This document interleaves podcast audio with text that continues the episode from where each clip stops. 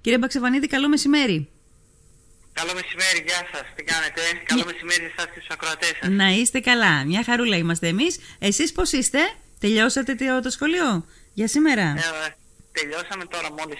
Σχολάσανε τα παιδιά, ναι. Και τώρα και με ξεκινά λειτουργία του ολοήμερου τμήματος. Του ολοήμερου. Και πείτε μας, σας παρακαλώ, κύριε Βαξεβανίδη, με ποιον ήχο άκουσαν και βγήκαν έξω τα παιδιά για να σχολάσουνε, να πάρουν τη σάκα τους και να φύγουνε? Συγκεκριμένα τώρα μόλις έπαιξαν Βιβάλντι παίξαμε, καθώς έχουμε καταργήσει το κουδούνι, το κλασικό σχολικό κουδούνι, και παίζουν με μια εγκατάσταση που έχουμε κάνει ηχείων μέσα και έξω από το σχολείο μουσική. Κατά τη διάρκεια του διαλύματος παίζει χαμηλόφωνα και ή και καθόλου ανάλογα, και όταν είναι να χτυπήσει το κουδούνι, παραδοσιακά τον τρίν αυτό δεν υπάρχει πλέον, υπάρχει μια μουσική.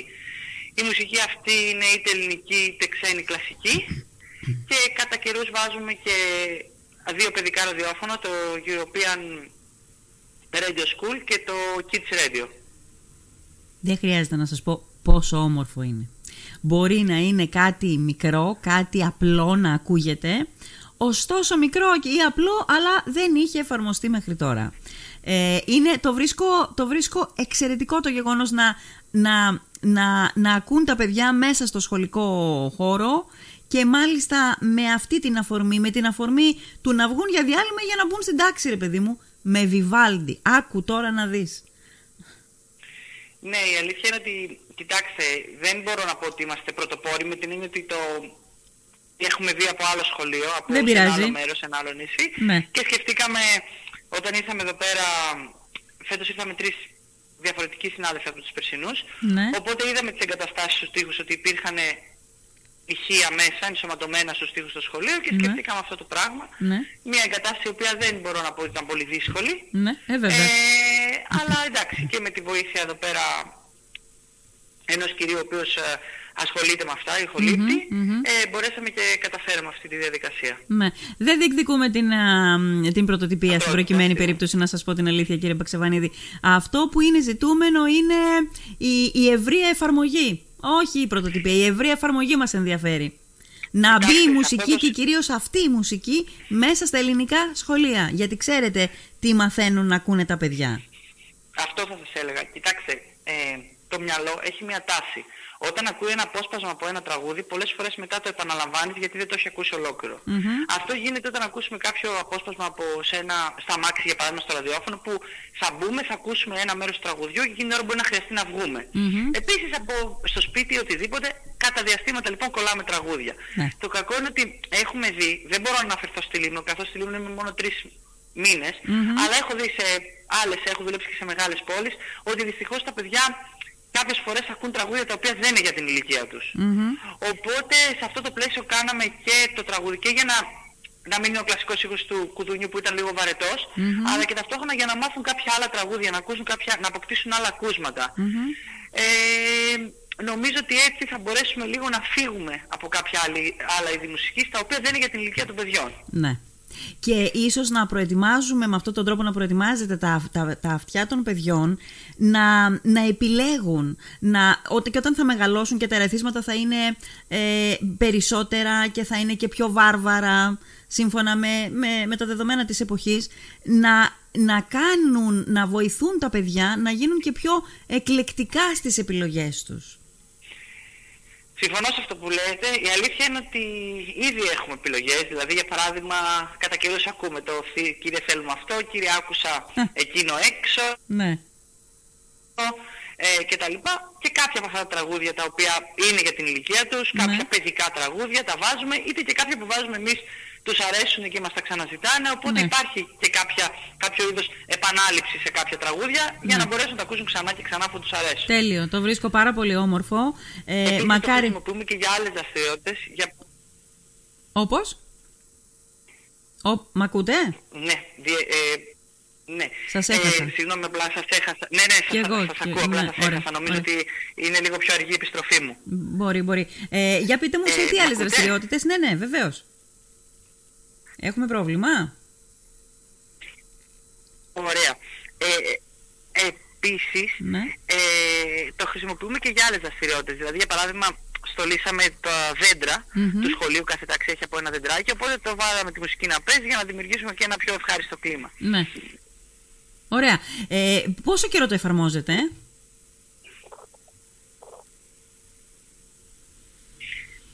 Το εφαρμόζουμε περίπου σχεδόν ένα μήνα. Σχεδόν ένα μήνα. Και ποιες είναι οι αντιδράσεις των παιδιών? Είπατε ότι σας ζητούν τραγούδια ή σας λένε «Α, εκείνο το τραγούδι που έπαιξε να το ξανακούσουμε». Βιβάλντι, μου είπατε πριν από λίγο ότι βγήκαν τα παιδιά με Βιβάλντι. Γίνεται αυτό και μια αφορμή για να συζητάτε μέσα στην τάξη για αυτή την μουσική, για αυτού του είδους τη μουσική?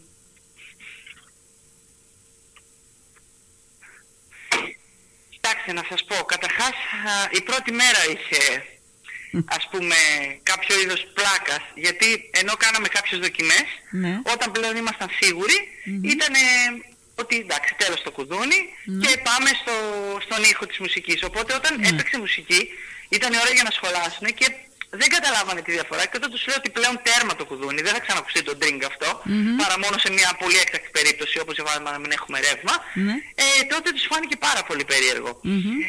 Όσον αφορά τώρα τα ακούσματα, κοιτάξτε, όπως σας είπα, εκτός από τα ιντερνετικά ραδιόφωνα που βάζουμε και δικά μας τραγούδια, τα οποία στη συνέχεια έχουμε μιλήσει και με τον μουσικό του σχολείου μας. Στη συνέχεια γίνεται αφορμή τους ώστε να κάνουμε κάποιες συζητήσεις πάνω σε αυτά ή ενδεχομένως να ακούσουν και κάποια άλλα τραγούδια. Για παράδειγμα, προχθές παίζαμε στο διάλειμμα τα καλάντα της Λίμνου. Ούτως ώστε λίγο κάποια που δεν τα ξέρουν να τα μάθουν τα μικρά, τα μεγάλα να τα ξαναθυμηθούν. Σιγά σιγά να μπορέσουμε να βάλουμε και άλλα τραγούδια μέσα. Σίγουρα. Για παράδειγμα, στις 17 Νοέμβρη, τα τραγούδια της 17 Νοέμβρη έγιναν αφορμή για να μπορέσουμε να πούμε κάποια πράγματα για την 17 Νοέμβρη και την ιστορία των τραγουδιών, αλλά και τι σημαίνουν τα τραγούδια. Γιατί πολλές φορές τα τραγούδια μας, τουλάχιστον παλιά, γιατί τώρα κάποιες φορές και φεύγουν, είχαν και κάποιο νόημα βαθύτερο. Ναι, ήταν συνδεδεμένα με το κοινωνικό γίγνεσθε, ας πούμε. Θέλω να μου κάνετε μια χάρη. Μήπως έχετε ραδιόφωνο ανοιχτό, γιατί δεν μπορώ να... Σωστά. Μπράβο. Χαμηλώστε το, σας παρακαλώ, να με ακούτε από το τηλέφωνο. Προφανώς γι' αυτό έχει ένα πρόβλημα. Όχι, δεν έχω ραδιόφωνο. Α, δεν έχετε? Κανονικά στο κινητό. Κανονικά, ωραία. Λοιπόν, πολύ ωραία. Σκοπεύετε να το επεκτείνετε όλο αυτό? Δηλαδή, σκοπεύετε να κάνετε και άλλα πράγματα, μικρά ή κάπως μεγαλύτερα, καινοτόμα, ας πούμε, μέσα στη λειτουργία του σχολείου? Κοιτάξτε, στόχος μας είναι να μπορέσουμε να κάνουμε μια ψηφιακή αναβάθμιση στο σχολείο μας. Το project ξεκινάει ως εξής. Εμείς πιστεύουμε ότι γενικά τα παιδιά εκτός σχολείου πρέπει να έχουν πολύ μικρή επαφή με smartphones, γενικότερα με μπλε οθόνες. Αυτό είναι αποδεδειγμένο και από την παγκόσμια βιβλιογραφία, ότι τα παιδιά καλό είναι 3 έως 4 ώρες τη βδομάδα να έχουν επαφή.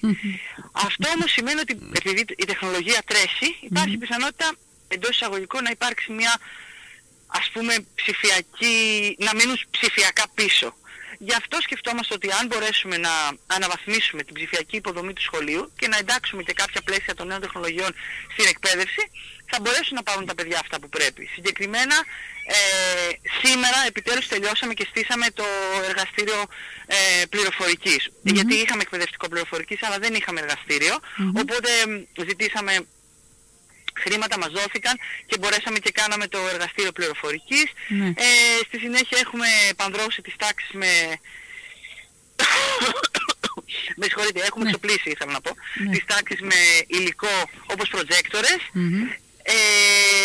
Και φυσικά η κάθε τάξη έχει το δικό της υπολογιστή, ηχεία, και σκοπεύουμε να το επεκτείνουμε και λίγο παραπάνω και έχουμε ήδη κάνει αίτηση από πέρσι να μήπως μπορέσουμε και πάρουμε και διαδραστικούς πίνακες. Πολύ ωραία. Νομίζω είναι μέσα και στο πλαίσιο της διανομής από το Υπουργείο Παιδείας διαδραστικών πινάκων σε όλη την Ελλάδα. Τώρα νομίζω θα γίνει αυτό μέσα στο... έτσι διάβαζα προχτές για την ακρίβεια, μέσα στο επόμενο διάστημα. Με ενοχλεί πραγματικά που δεν μπορούμε να έχουμε μια καλή επικοινωνία αυτή τη στιγμή με το τηλέφωνο, που με ακούτε με καθυστέρηση. Μακάρι να έχει διορθωθεί αυτό, γιατί είναι αυτά που μας λέτε αφορμή για μεγάλη κουβέντα. Αυτό που είπατε πριν από λίγο, ότι η βιβλιογραφία λέει ότι τα παιδιά πρέπει να έρχονται σε επαφή με τάμπλετ και smartphones γενικά, έξυπνες συσκευές γενικά, 3-4 ώρες την εβδομάδα. Καταλαβαίνετε πώς ακούγεται αυτή τη στιγμή στα αυτιά μας όλων. Φαντάζομαι το καταλαβαίνετε. Φυσικά και το καταλαβαίνω. Η αλήθεια είναι ότι μιλάμε πάντα σε επαφή για να έχουν δικιά τους δραστηριότητα. Δεν μιλάμε τώρα ότι, για παράδειγμα, αν διδάσκεις κάτι σε μια μπλε οθόνη, ότι πρέπει να είναι μόνο 2 ώρες ή 3 ώρες την εβδομάδα. Μιλάμε για τη δικιά τους δραστηριότητα. Για τη δικιά τους δραστηριότητα. Τα παιδιά είναι κολλημένα πάνω στις συσκευές. Αλλά εσείς πιστεύετε ότι αυτό που πάτε να κάνετε, δηλαδή να μην τύχουν και μείνουν πίσω ψηφιακά, πιστεύετε ότι μπορεί να τα απομακρύνει από τις οθόνες? Δεν το πιστεύω αυτό που γίνεται τώρα με την επικοινωνία μας. Προσπαθούμε να έχουμε 2 ταχύτητες. Ναι. Συνεχίστε, ναι. Η μία ταχύτητα είναι αυτή η οποία λέει ότι ψηφιακά θα γίνεται η διδασκαλία. Ναι. Η άλλη ταχύτητα λέει ότι όταν έχουμε διάλειμμα παίζουμε κλασικά παιδικά παιχνίδια.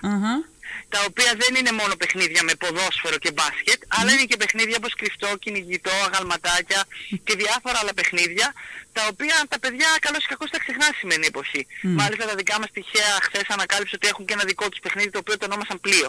Μάλλον επειδή είμαστε σε νησί. Από εκεί και πέρα εμείς θέλουμε να δείξουμε στα παιδιά, πρώτον να τους μάθουμε και κάποια πράγματα εκτός από αυτά, ούτως ώστε να μπορέσουν να προστατευτούν και αύριο μεθαύριο το διαδίκτυο, αλλά και ακόμα να τους δείξουμε να καταλάβουν ότι, ναι, υπάρχει ένας ψηφιακός κόσμος, αλλά πάνω απ' όλα είναι ο αληθινός κόσμος. Ξέρετε, ο φόβος μας και ο φόβος των γονιών, επειδή το έχουμε συζητήσει, είναι το υλικό που μπορεί να δει κάποιο παιδί. Μπορεί να δει υλικό το οποίο μπορεί να το τραυματίσει ψυχολογικά. Επίσης, έχει βρεθεί ότι σε ακραίες περιπτώσεις η μεγάλη χρήση οθονών έχει προκαλέσει και επιληψία. Σε αυτό το σημείο θα ήθελα να αναφέρω ότι σε συνεργασία με το Safer Kids θα συμμετέχουμε σε 3 διαδικτυακά σεμινάρια, ένα για τις μικρές τάξεις, ένα για τις μεγαλύτερες και ένα για τους γονείς, όπου θα ενημερωθούμε σχετικά με τους κινδύνους του διαδικτύου, για την ασφάλεια του διαδικτύου, καθώς επίσης και για την ορθή του χρήση. Επίσης έχουμε επικοινωνήσει και με τη ΜΚΟ του κ. Σακανάκι, προκειμένου αν μπορέσει να γίνει και από εκεί μια ενημέρωση. Και γενικότερα προσπαθούμε να φτιάξουμε ένα πλαίσιο, ούτως ώστε να ενημερωθούν και καλύτερα οι γονείς, αλλά και εμείς σαν εκπαιδευτικοί, για να μπορέσουμε να προστατεύσουμε τα παιδιά μας. Τέλεια. Κύριε Μπαξεβανίδη, το βρίσκω εξαιρετικό. Νομίζω το έχετε καταλάβει τι εντύπωση μου έχετε δημιουργήσει με αυτού του είδους την παρεμβατικότητά σας μέσα στο σχολείο. Χαίρομαι και για έναν επιπρόσθετο λόγο. Βλέπω ότι όλο ένα και περισσότερο αυξάνονται οι εμπνευσμένοι καθηγητές, εμπνευσμένοι εκπαιδευτικοί που μπαίνουν μέσα στα σχολεία και αφήνουν στην άκρη λίγο και αφήνουν στο περιθώριο λίγο αυτούς τους εκπαιδευτικούς που υπάρχουν ακόμα, οι οποίοι περιμένουν με το ρολόι στο χέρι να τελειώσει το ωράριό τους ή που δεν κάνουν τη μισή ύλη, ας πούμε, δεν τη βγάζουν σωστά για να τη βγάλουν το απόγευμα στο ιδιαίτερο που κάνουν στο σπίτι τους. Τους αφήνεται πίσω με αυτόν τον τρόπο και ίσως είναι και ο μοναδικός τρόπος για να αλλάξουν κι αυτοί.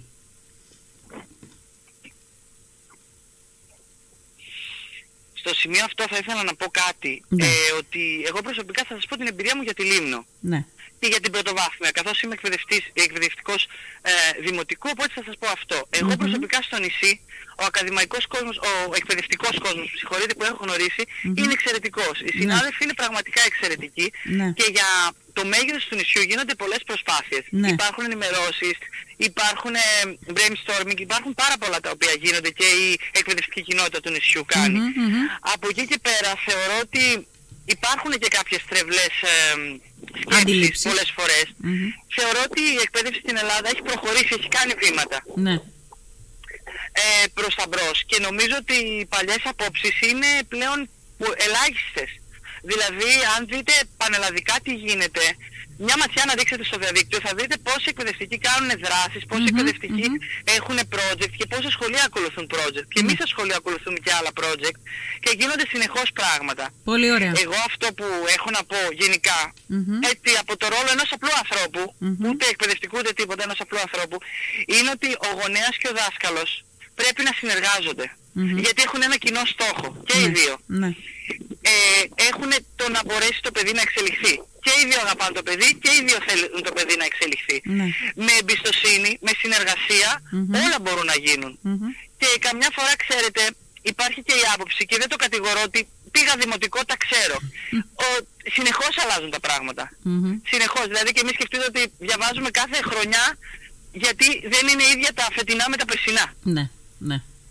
Καταλαβαίνω απόλυτα τι λέτε. Σε μια εποχή που όλα αλλάζουν, λογικό είναι ότι και αυτό που έρχεται μέσα στο σχολείο δεν θα είναι το ίδιο από τη μία χρονιά στην άλλη. Κύριε Μπαξεβανίδη, μας εμποδίζει να κάνουμε να μείνουμε περισσότερο στην κουβέντα μας η τηλεφωνική γραμμή. Έχετε τέτοια επιστροφή δύσκολη επιστροφή που μας εμποδίζει. Θέλω να σας ευχαριστήσω. Δεν τελειώσαμε εδώ. Σε ό,τι δράση έχετε, είμαστε εδώ παρόντες δίπλα σας.